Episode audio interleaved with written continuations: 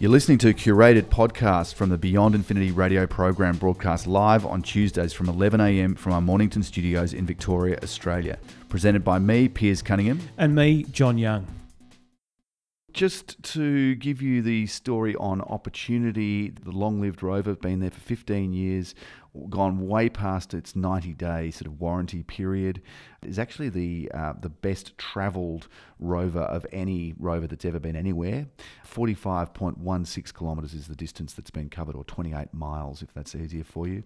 And unfortunately, because of this global dust storm that is has kind of basically turned the clear skies that used to apply generally in a reliable way over the uh, over the, the site that Opportunity is uh, roving around on. That's at Meridiani Planum.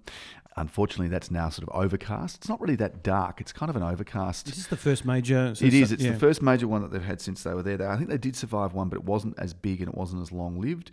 They're saying now that this could last until September before they even have a chance of hearing back from the rover. But they think a few things that have happened, which are which are sort of a little bit unfortunate. They reckon that the there's a mission f- clock fault. So there's a clock, like a, a master clock that's mm-hmm. that, that the rover lives by. It knows what time it is. It knows what's going on. So it's gone dormant for too long. Long. And and that, well, yeah. if you run out of batteries, you don't even have, have battery power to run that clock yeah, to yeah. keep that going, which is something that would be going on in the background. So that's not a great thing. Uh, it'll also put itself to sleep only to wake when the skies eventually clear. That's a, that's a low power fault. There are a fleet of orbiters around Mars that are having a great time, even though the Opportunity rover's in a bit of trouble on the surface. Uh, these orbiters are not affected by the global dust storm, and it is a rare phenomenon in, in the time that they've been there. This is one of the biggest meteorological events that's been seen since they've been studying Mars from with spacecraft from the nineteen sixties. And because the atmosphere is so thin, does that mean that the dust can get much higher? Do we know like sort of what heights that that dust is actually getting to? Well, this is one of the things that they're looking at is is uh, you know how temperature affects the movement of dust through the atmosphere. Obviously, you know the atmosphere extends to one hundred kilometers or more yeah. above of the surface, but it's a very, very thin atmosphere. It's a hundredth of the surface pressure of the Earth at ground level, and a lot of the atmosphere has been lost to space over the eons, over billions of years. We know that we can we can look at the surface and see channels most likely carved by water, mm-hmm. and we know that there's a lot of water frozen uh, at the poles and in and the subsurface of Mars. So we know that there was water. Understanding what's happened over time to cause such a thin atmosphere now, you know, we don't see flowing water there now. So this is one of the things that's of interest because of we're trying to work out where there may have been conditions that f- were favourable to life. And the understanding is that at the moment from uh, the Curiosity rover is that, y- yes, there were conditions that were favourable to life. Mm. It was warmer, there was water, uh, there was a thicker atmosphere. But how it lost all those and how conditions changed so dramatically to leave us with this sort of frozen desert with very thin atmosphere is something that's an ongoing open scientific yeah. question which is being studied. These uh, different orbiters, in fact, there's uh, there's a bunch of, I'm going to talk about the NASA orbiters today, but there are European orbiters as well that are doing the same thing, studying this, uh, this global dust storm, and there's an Indian orbiter as well, a very low-cost mission to Mars, which has been very successful and shows what you can do with a, uh, a reasonably limited budget compared with Uh, The NASA, sort of budgets that yeah. NASA spends, yeah. Uh, the Mars Odyssey, it's been in orbit for a long time now, I think over ten years in orbit.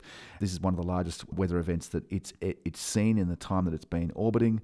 One of the things that it's looking at is is how these dust storms go global. So they saw a little, what looked like a very local, uh, small-scale dust storm in early June, mm-hmm. developed pretty quickly within a matter of weeks, became a, a globally encompassing mm-hmm. storm, and yeah. it's and it's hanging around. It's not changing. Mm-hmm. I think even amateur telescopes, Telescope, you know, amateur astronomers on Earth who point a telescope at Mars, a decent-sized telescope, they can see this uniformity. You don't see the kind of variations of, for example, there's a big canyon system mm-hmm. uh, stretching uh, around the uh, equator of Mars. That can be visible quite easily through a, a, a, normal Earth, a through a pretty standard telescope, yeah. backyard telescope. Well, you're not seeing that at the moment. You've got this bland butterscotch kind of uh, appearance, and it is, it's really bright in the sky at the moment because yes. it's quite um, sort of quite high in the horizon, mm. and um, I've sort of noticed.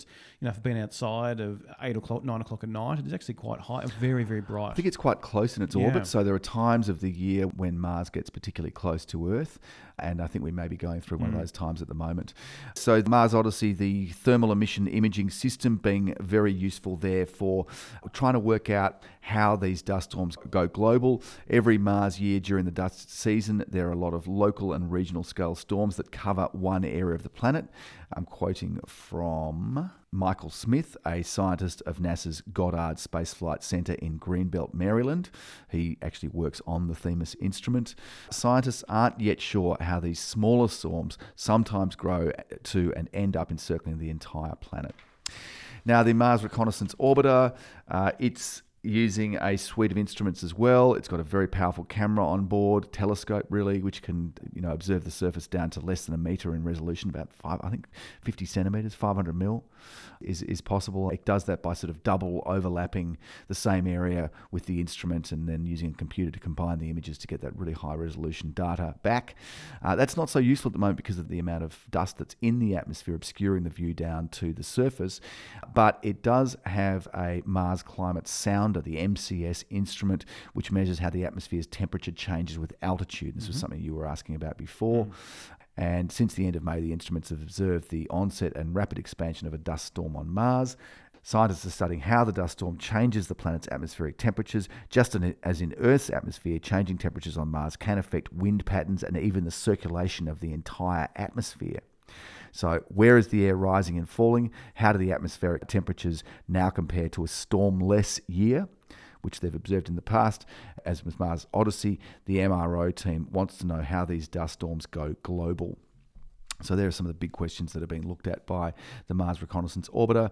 MAVEN uh, is a recently arrived uh, NASA orbiter. Its its real mission is actually to study the upper atmosphere and to explain how the atmosphere and the, the climate of Mars changed so dramatically from mm. you know from billions of years ago, when we know that there was flowing water on the surface and a much denser atmosphere.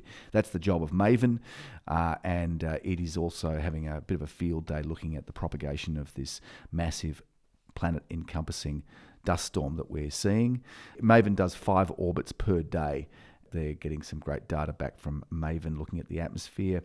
The Curiosity rover is based at Gale Crater on the other side of the planet from where uh, from where Opportunity is, and uh, it's doing Uh, it's got a recommissioned drill that is acquiring uh, a fresh rock sample at the moment, but they're also using instruments to study how the dust storm evolves. It's nuclear powered, not affected by lack of light at Gale Crater, and it does have a little weather uh, instrument on board.